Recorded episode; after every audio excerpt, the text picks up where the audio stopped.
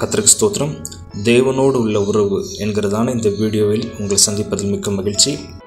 இந்த வீடியோவில் நாம் என்ன பார்க்க போகிறோம் அப்படின்னா மார்த்தால் மரியாள் இவர்களுடைய வாழ்க்கையிலிருந்து ஒரு சில காரியங்களை கற்றுக்கொள்ள போகிறோம். தேவனுக்கும் நமக்கும் எப்படிப்பட்டதான உறவு இருக்க வேண்டும் என்பதை ஆண்டவர் இந்த வேத பகுதியில் எழுதி வச்சுருக்காங்க. வாங்க வீடியோக்குள்ளே போகலாம்.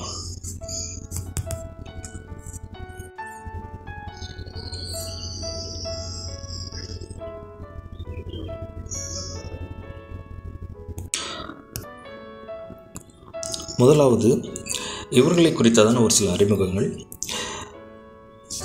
மார்த்தால் மரியால் லாசரு இந்த மூன்று பேரும் பெத்தானியா என்கிறதான ஒரு கிராமத்தில் வாழ்ந்தாங்க.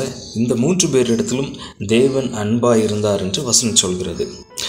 லூக்கா பத்தாம் அதிகாரம் முப்பத்தெட்டுலேருந்து நாற்பத்தி ரெண்டு வசனங்களும் யோவான் பதினோராம் அதிகாரம் ஒன்றிலிருந்து நாற்பத்தைந்து வசனங்களும் யோவான் பன்னிரெண்டாம் அதிகாரம் ஒன்றிலிருந்து எட்டு வசனங்களும். இந்த மூன்று வேத பகுதிகளிலும் இந்த குடும்பங்கள் வாழ்ந்ததான குறிப்புகளை நாம் பார்க்கலாம். அடுத்ததாக இந்த பெத்தானியாவை குறித்ததான மேலும் சில குறிப்புகள்.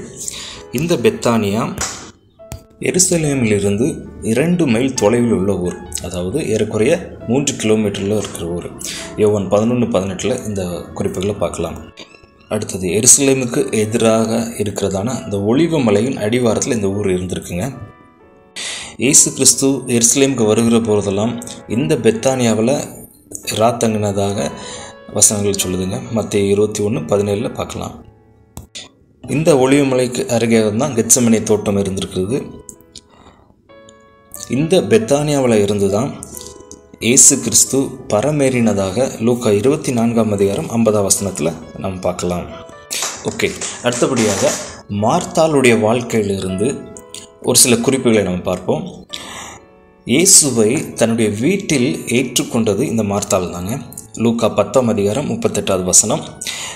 அடுத்ததாக இயேசுக்காக இந்த பணிவிடைகள் செய்ததெல்லாம் இந்த மார்த்தாள் தான். யோவான் பன்னெண்டு ரெண்டில் நாம் பார்க்கலாம். இயேசு தான் வருகிறவரான மேசியா அல்லது கிறிஸ்து என அவர் விசுவாசம் அந்த மார்த்தலுக்குள்ளே இருந்துச்சுங்க. யோவான் பதினொன்று இருபத்தி ஏழில் பார்க்கலாம். இயேசு பிதாவினத்தில் எதை வேண்டிக் கொள்கிறாரோ அதை பெற்றுக்கொள்வோம் என்ற ஒரு விசுவாசம் வந்து அந்த இயேசுவை குறித்ததான ஒரு அறிவு இந்த மார்த்தலுக்குள்ளே இருந்துச்சுங்க. யோவான் பதினொன்று இருபத்தி ரெண்டில் பார்க்கலாம். இந்த இயேசு கிறிஸ்து வருகிறார் அப்படின்னு சொன்னோன்னே முதல் ஆளாக எதிர்கொண்டு போய் அவரை வரவேற்க போன போனால் யோவான் பதினொன்று இருபதில் இந்த வசனங்கள் பார்க்கலாம். அதே நேரத்தில் மார்த்தால் இடத்தில் இருந்தான ஒரு சில அவிசுவாசமான காரியங்களை நம்ம பார்ப்போம். பற்பல வேலைகளை செய்வது செய்வதனால் மிகவும் வருத்தம் அடைந்தாள் என்று லூக்க பத்தாவது அதிகாரம் நாற்பதாம் வசனத்தில் பார்க்குறோம்.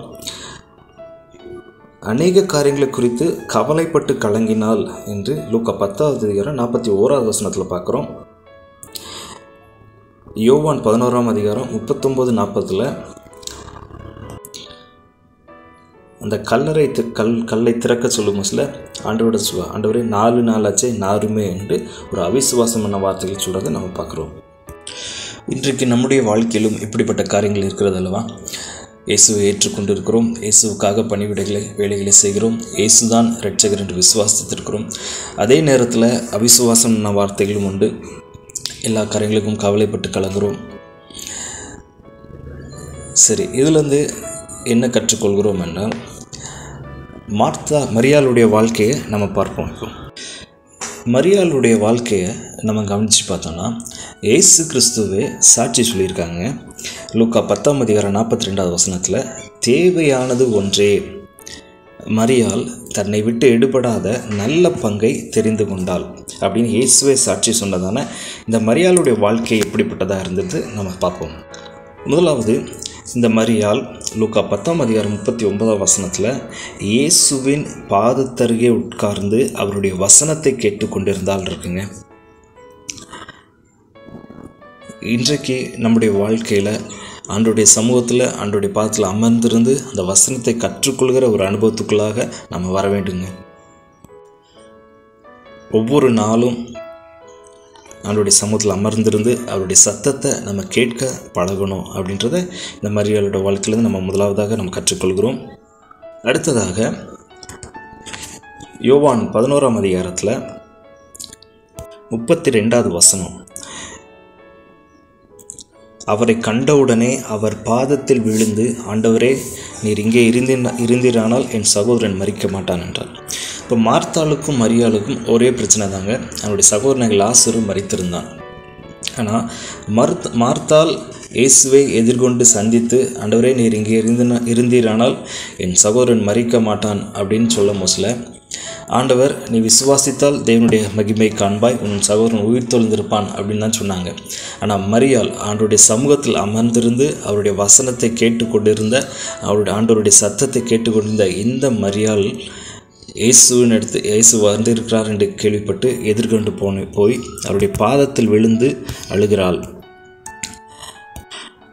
அவள் அந்த இந்த மரியாளுடைய கண்ணீரை கண்டதான கர்த்தர் ஆவியில் கலங்கி துயரமடைந்து இயேசு கண்ணீர் விட்டார் என்று வசனம் சொல்கிறது.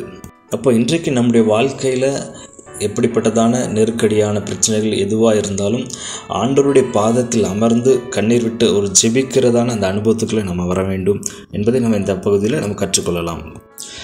மூன்றாவதாக யோவான் பனிரெண்டாம் அதிகாரம் மூணாம் வசனத்திலையும் மார்க் பதினான்காம் அதிகாரம் ஒன்றிலிருந்து ஒன்பது வசதியும் நம்ம கவனித்தோமானால் இந்த இயேசுவின் பாதத்தில் இந்த மரியால் பரிமள தைலம் பூசினாலும் பார்க்கலாம்.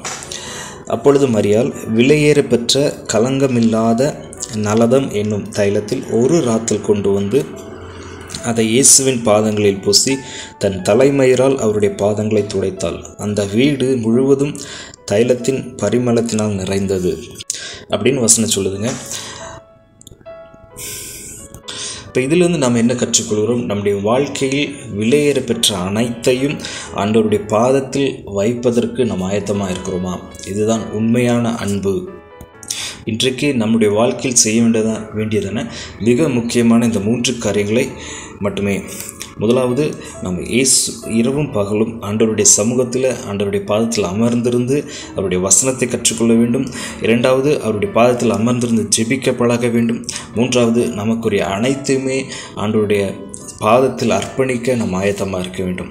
இந்த மூன்று காரியங்கள் தான் இயேசுவின் அன்புக்கு பாத்திரவான்களாய் அவருடைய உற உறவில் பலப்படுவதற்கு அவருடைய ஐக்கியத்தில் ஒன்றாக இருப்பதற்கு நமக்கு பிரயோஜனமானவைகள். இதைத்தான் இயேசு கிறிஸ்து சாட்சியாக சொன்னாங்க. தேவையானது ஒன்றே மரியால் தன்னை விட்டு எடுபடாத நல்ல பங்கை தெரிந்து கொண்டால். இந்த மரியாலைப் போல இந்த நல்ல பங்கை தெரிந்து கொள்ள பரிசுத்த ஆவியானவர் நமக்கு உதவி செய்வாராக. கடைசியாக முடிவுரை.